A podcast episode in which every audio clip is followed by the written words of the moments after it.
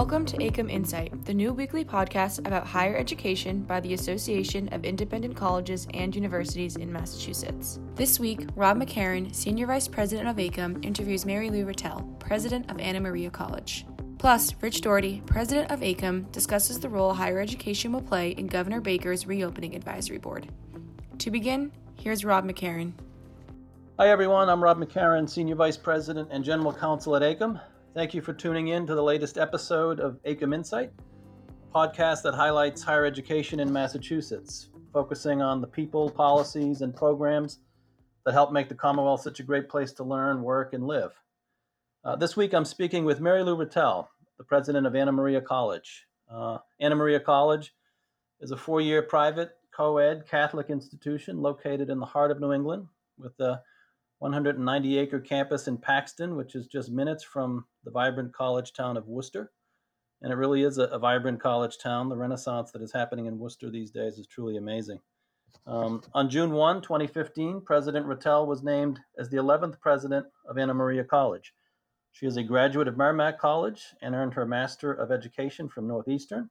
She also has extensive leadership experience at both Merrimack and Suffolk, which I think makes her uh, uniquely qualified to talk about what private colleges and universities mean to Massachusetts. President Retelle, welcome to AICUM Insight.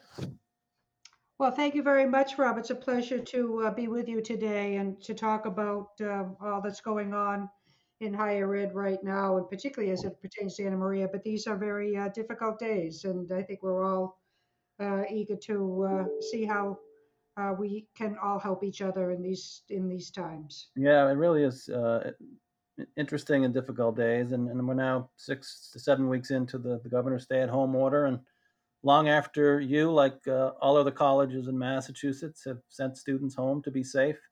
Um, what's it like being on the Anna Maria campus during these difficult days? Well, it's, first of all, it's quite um, it's quite different, as you can imagine. Um, the abrupt, with the abrupt uh, departure of our students and faculty, staff, and administration, uh, it makes for a very quiet setting here, a little disconcerting. Uh, but one of the great things that happened as a result of it was everyone really marshaled behind all the efforts that we needed to do to, you know, continue the educational process, and uh, and that takes, as you well know, many many forms, not just the classroom, but beyond that. And I'm happy to say that Anna Maria rose to the occasion, as did all of our institutions. I think it's ironic that the first real responders to this whole uh, COVID 19 crisis uh, was um, the higher ed um, industry saying we've got to get our students off and safe. So, yeah. you know, I'm glad to be a part of that group. Yeah, you're, you're exactly right. That the, the, the way that they responded so quickly uh, to get students out uh, and home safely, and then also, as you mentioned, pivot so quickly to um, to, to, to, online learning and, and prov- continue to provide that that quality education is truly uh, truly has been amazing and inspirational. Um, and, and and you're trying to talk about um, kind of the transition and what's going on with as a result of COVID nineteen. You know, last week you published an op-ed in the Worcester Telegram and, and Gazette, and in it you referred to uh, Mr. Rogers' famous advice to always look for the helpers and you said you were using it uh, uh, that, that advice to look for the helpers and describing how your students are responding to the crisis. Can you elaborate a little more on that? Sure, I'd be happy to, Rob. Um, you know, when I first became uh, president, I, uh, the first year I was here, I was interim president, and uh, in the discussions I had with the senior management, the one thing that we focused on in preparation of um, what I thought at that time would be another president was to do the things that we do well and at Anna Maria College, that was, um, and, and we've we've developed it into serving students who serve others. Um, our hallmark programs uh, centered around those professions, those community-oriented professions, that really um, result in helping uh, local communities and beyond uh, to help the um, all those in need. And when I look at our programs that are really our core uh, strengths. Uh, we're talking, of course, emergency responders, educators, music and art therapists, social workers, nurses, healthcare community, uh, aides.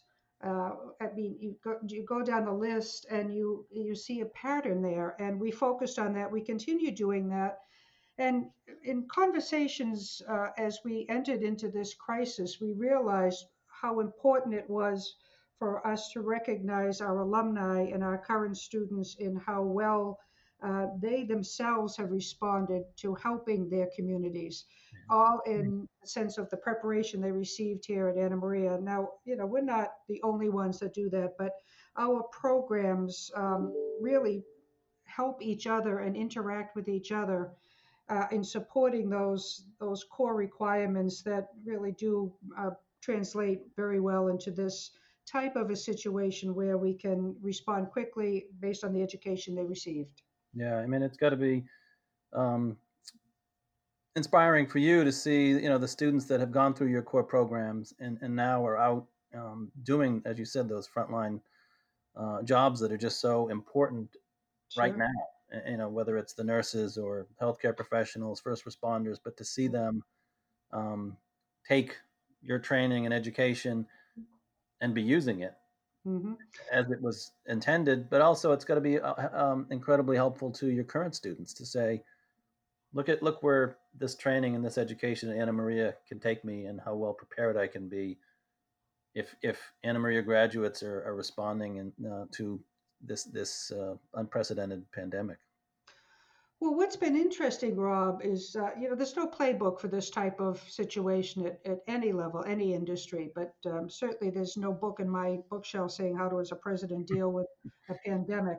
Um, It'd be very popular if there was. Yeah, I think I, you know I'm sure someone will write one before before yeah. this is all said and done before the end of the year. But but that being said, one of the the key things I'll take away from all of this is, is communication and strong communication uh, that not only addresses the the anxiety and the unknown of not only your present students but your alumni um, as well to say what is going on and how are we responding to it. That being said, uh, one of the interesting things uh, about that communication uh, is the students have been eager to hear about the um, alumni and what they're doing. So many of them, you know, stay in contact with them because they're in similar roles as students, as interns or volunteers, whether it be in fire departments or police enforcement or emergency responders or nursing facilities or social work facilities. Many of them are interacting with the alumni that grad that uh, from Anna Maria, but they're also still serving themselves as students. So they're both sets of both the students and the and the alumni are so proud of each other uh, for continuing uh, what they had they signed on for when they decided to enroll at Anna Maria and then ultimately graduated.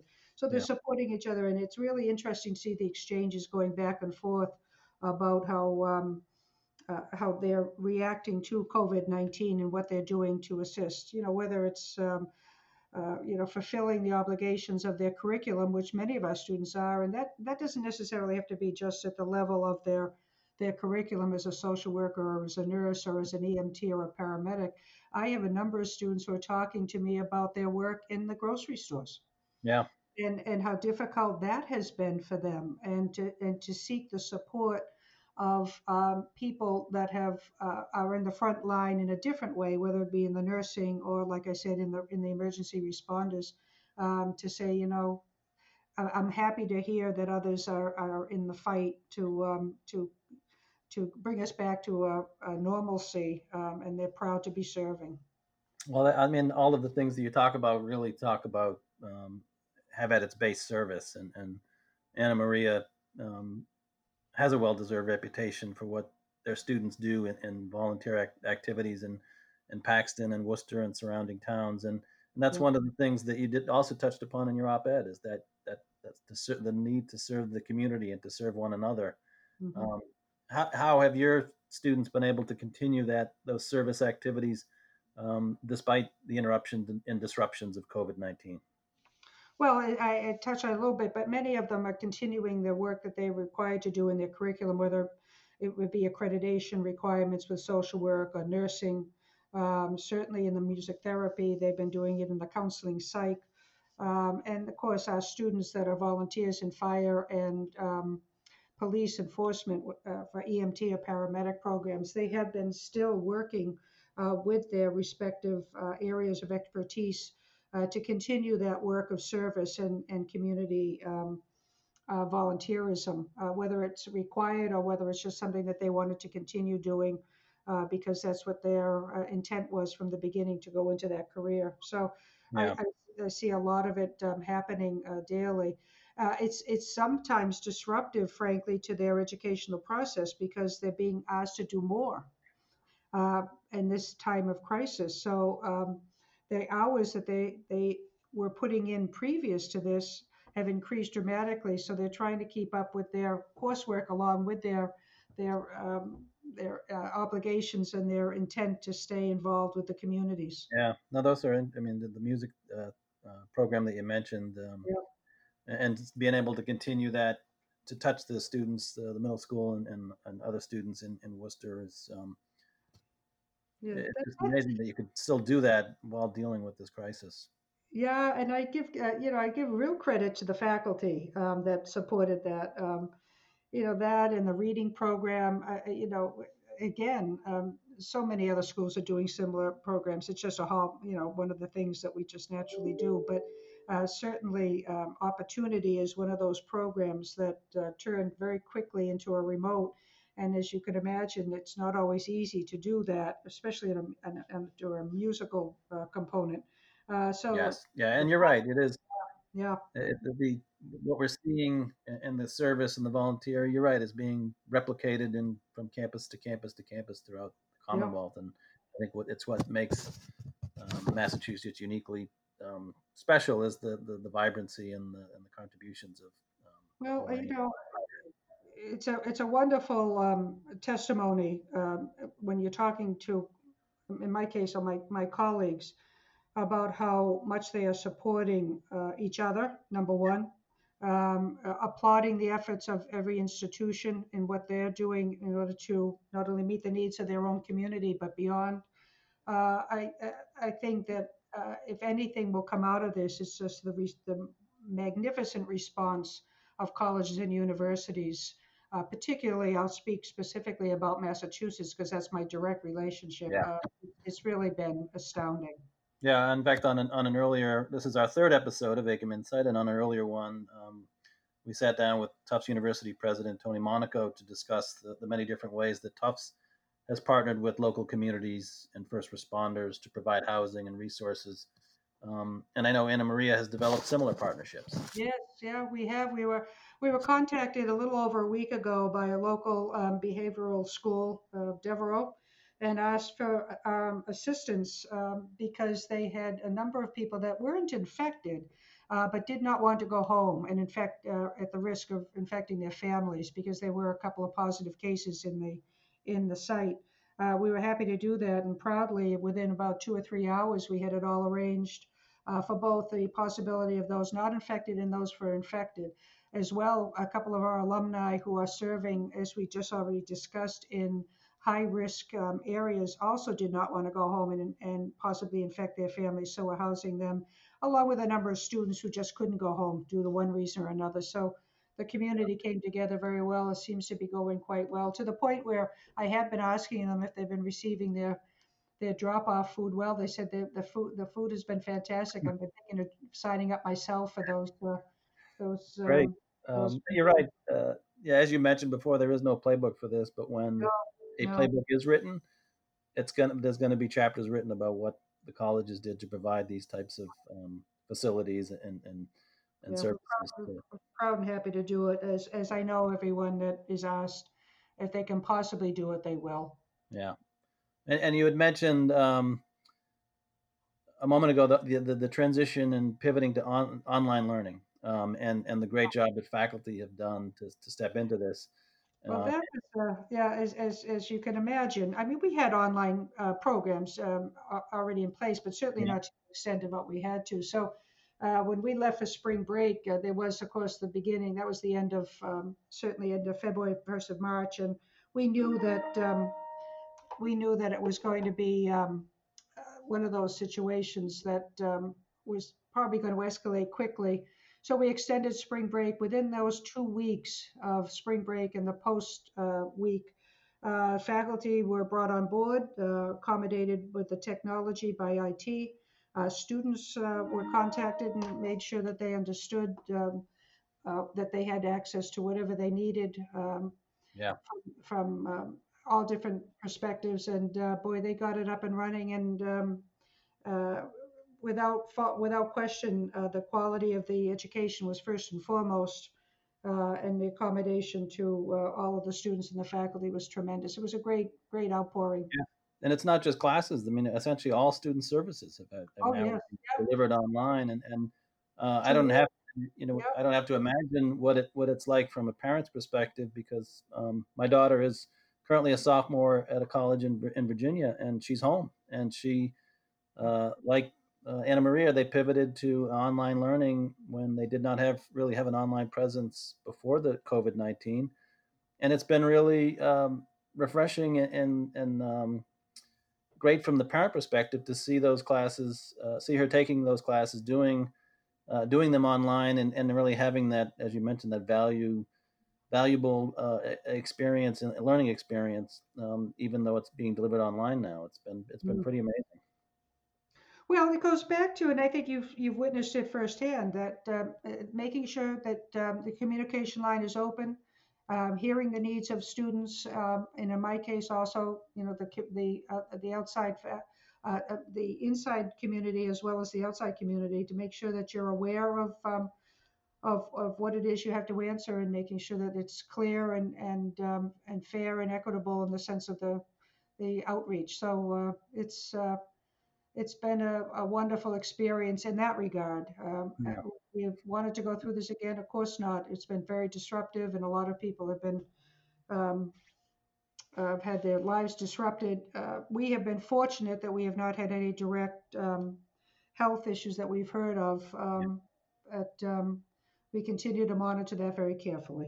No, it, it is. It's been uh, um, an experience for all and, a learning experience, and, and mm-hmm. it's been um, amazing the way that um, uh, the, the, the, colleges have responded to provide the teaching and all the other services that go with it. Um, but I think we all uh, we all could agree. Uh, we very much look forward to um, a time when um, the students are back on campus and that vibrancy that is um, a campus life for everyone uh, returns as soon as possible, and and, um, and we can uh, look look back at this as a really important learning experience for for the whole country, uh, but one that higher ed definitely responded to.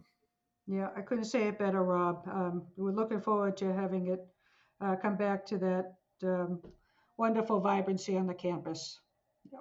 Yeah, well, well, I thank you for joining us uh, well, this week and for taking time to talk about what's happening in Anna Maria. Well, thank you, Rob. It's been a great pleasure. I wish you and your family well, and uh, thank you for the time. No, thank you, and look forward to seeing you in person uh, soon. Okay, you too. Bye bye now.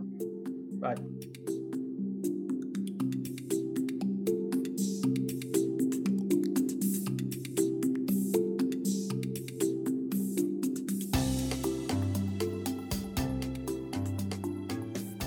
Talk now to Rich Doherty, president of AICUM, about some of the latest news and developments in Massachusetts higher ed.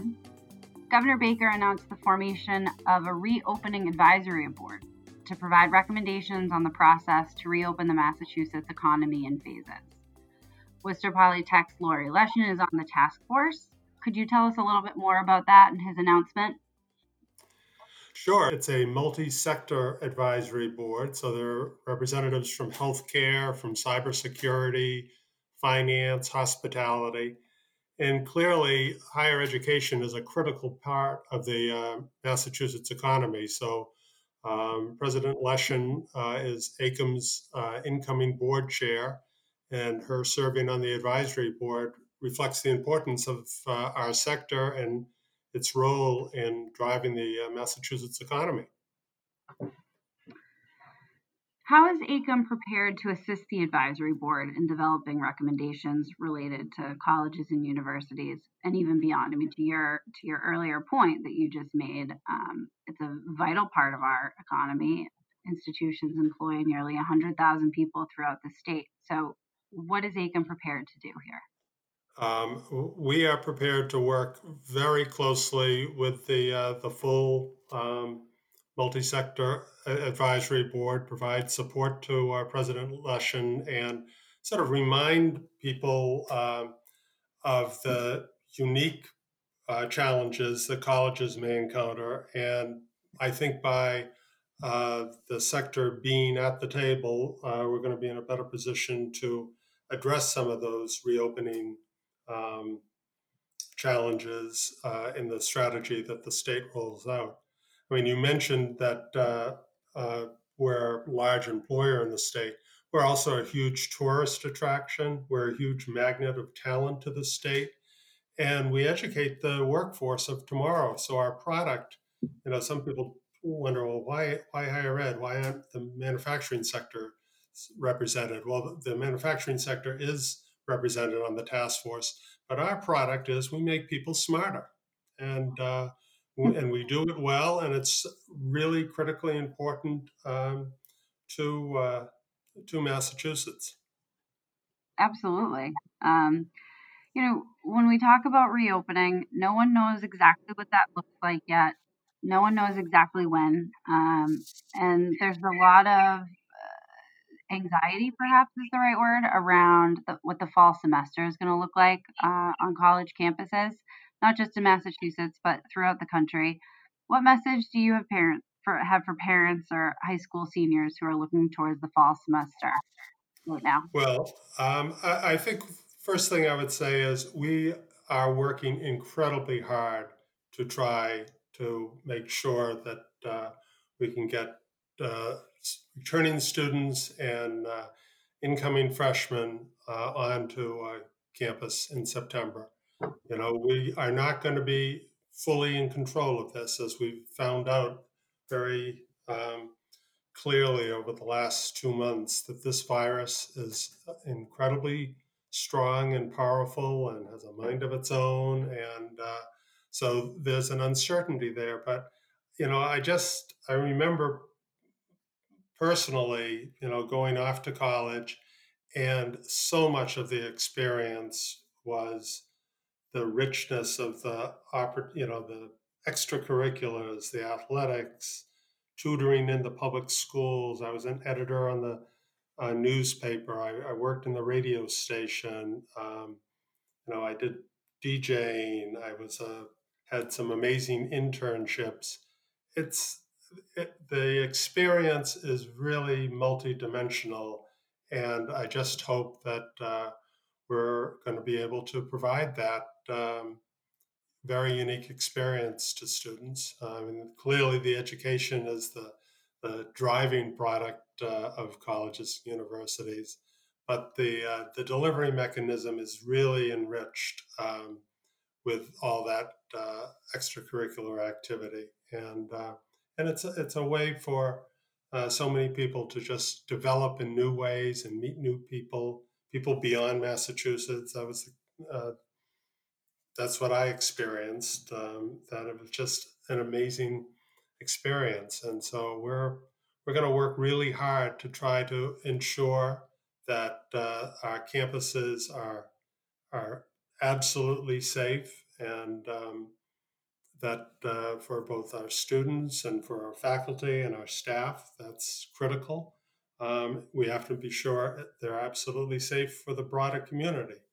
Um, but uh, we also want to be sure that uh, we can deliver what people sort of think of when they think of the college experience. And I know that college experience, you know, where we have tremendous diversity among our schools, and um, you know that students going to remote learning, for some of them, it was really just what they wanted. They're trying to get their degree, and they can do it as efficiently as possible, that would be great. But um, I think we're uh, trying very hard to ensure that these institutions, you know, through, throughout our state and in our communities, um, are be uh, will be able to educate future generations of students.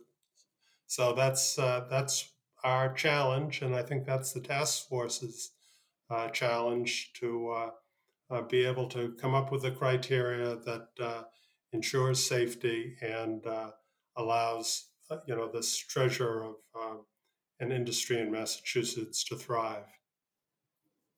Yeah, well, like every every other sector the industry, we're just gonna kind of have to wait a little bit longer, and uh, to the to the incoming freshmen and students and parents out there, just hang in there, right? Yeah, and and I I guess I would put in a, a, a pitch to tell your elected officials that these uh, institutions will need some help. They'll need some financial help from the federal and state governments to uh, ensure their continuity um, going forward. And um, they're, they're such a vital part of who we are in Massachusetts. In many ways, higher education uh, really defines the state. I heard Senator Markey the other day refer to Massachusetts as the brain state uh, as opposed to the Bay State, and I think he's right. well, thanks, Rich, for taking the time. Thank you, Kyan.